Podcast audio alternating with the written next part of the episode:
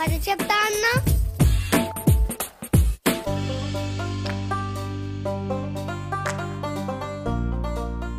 సరికొత్త కథతో వచ్చేసాడు దీపు మామ. ఆలస్యం ఎందుకు? వినేద్దామా? అనగనగా ఒక ఊరిలో గోపి అని ఒక పనివాడు ఉండేవాడు. అతను రోజు తన యజమాని కోసం అంటే తన బాస్ కోసం కొంచెం దూరంలో ఉండే ఒక నది నుంచి కావడితో రెండు కుండల నిండా నీళ్ళు తీసుకొచ్చేవాడు. కుండలు అంటే పాట్ అన్నమాట. Mud pot. మనం నీళ్ళు తాగుతాం కదా ఆ పాట్ పిఓటి పాట్. కావడి అంటే ఒక లాంగ్ వుడెన్ స్టిక్ ఒకటి ఉంటుంది.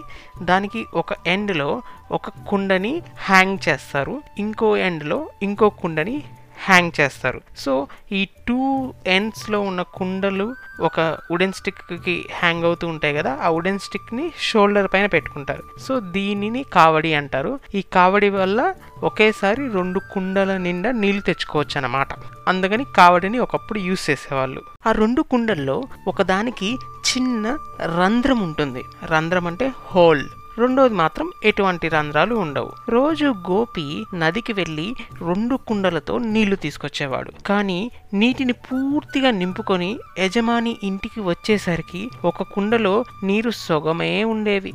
ఎందుకంటే ఆ కుండకి రంధ్రం ఉంది కదా అదే హోల్ ఉంది కదా ఆ రంధ్రంలో నుంచి నీళ్ళు కొంచెం కొంచెం దారి మొత్తం మొత్తం పడిపోతూ ఉండేవి. రెండు కుండల నీళ్ళు తేవాల్సిన గోపి కేవలం ఒకటిన్నర కుండల నీళ్ళు మాత్రమే తెచ్చేవాడు యజమాని ఇంటికి.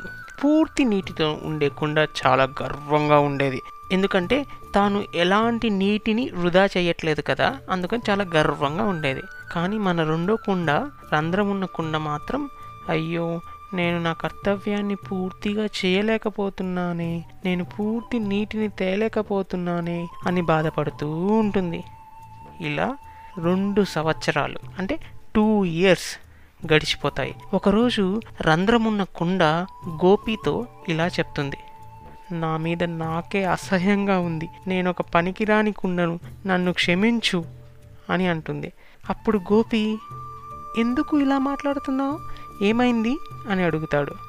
అప్పుడు ఆ కుండ నా వల్లే నీ కష్టానికి పూర్తి ఫలితం దక్కట్లేదు. రెండు కుండల నీళ్ళు తేవాల్సిన నువ్వు కేవలం ఒకటిన్నర కుండ నీళ్ళు మాత్రమే తీసుకొస్తున్నావు అని ఏడుస్తూ చెప్తుంది.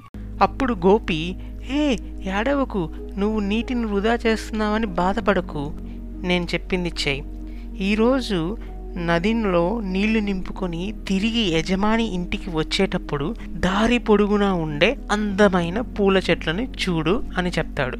సరే అని మన రంధ్రం ఉండకుండా ఆ రోజు నదిలో నీళ్ళు నింపుకొని తిరిగి వచ్చేటప్పుడు తన వైపు ఉన్న అందమైన పూల మొక్కలని వాటికున్న పూలని చూస్తూ ఉంటుంది.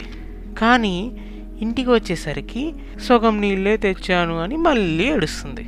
మళ్ళీ గోపికి క్షమించమని కోరుకుంటుంది. అప్పుడు గోపి నువ్వు ఈరోజు ఆ పూల మొక్కల్ని పూలని చూడలేదా? అని అడుగుతాడు. ఇప్పుడు కుండ చూశానులే కానీ ఆ పూలు పూల మొక్కలు నా బాధ తీర్చలేవు. నేను సగం నీళ్ళే తెచ్చాను అని అంటుంది. అప్పుడు గోపి నువ్వు ఇది గమనించావా?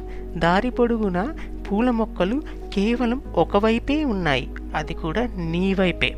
రెండో వైపు ఒక్క మొక్క కూడా లేదు అని చెప్తాడు. అప్పుడు కుండ అవును రెండో వైపు ఏ మొక్కలు లేవు అని గోపితో చెప్తుంది. నీకు ఉన్న రంధ్రం ద్వారా నీళ్ళు పోతున్నాయని తెలిసి నేనే ఆ వైపు పూల మొక్కల విత్తనాల్ని నాటాను. నువ్వు రోజు తిరిగి వచ్చేటప్పుడు ఆ విత్తనాలకి నీళ్ళు పోస్తూ వాటిని ఇప్పుడు అంత అందమైన పూల మొక్కలుగా చేశావు. నేను ఆ పూలను సంతలో అమ్ముకొని ఇంకొంచెం ఎక్కువ డబ్బులు సంపాదించుకుంటున్నాను. నీ రంధ్రం వల్ల పోయే నీరు వృధా అవ్వలేదు. ఆ పూల మొక్కల రూపంలో నాకు ఇంకా ఎక్కువ డబ్బులు తెచ్చి పెడుతున్నాయి అని చెప్తాడు. అది పిల్లలు ఈ వారం కథ. ఈ కథలో నీతి ఏంటంటే ఆ రంధ్రమున్న కుండలాగా మనందరిలో కూడా కొన్ని లోపాలుంటాయి. చెప్పాలంటే లోపాలు లేని మనిషే ఉండడు. లోపాలను గుర్తు తెచ్చుకొని బాధపడుతూ ఉండకూడదు. ఆ లోపాలను ఉపయోగించుకొని ఇంకా పైకి ఎదిగే మార్గాలని వెతకాలి. లోపం శాపం కాదు. దాన్ని వరంగా మార్చుకునే అవకాశం మీ చేతుల్లోనే ఉంటుంది. నెక్స్ట్ ఆదివారం సరికొత్త కథతో మళ్ళీ మీ ముందుకు వస్తాను. మీకు వినిపించేస్తాను. అంతవరకు సెలవు టాటా బాయ్ బాయ్.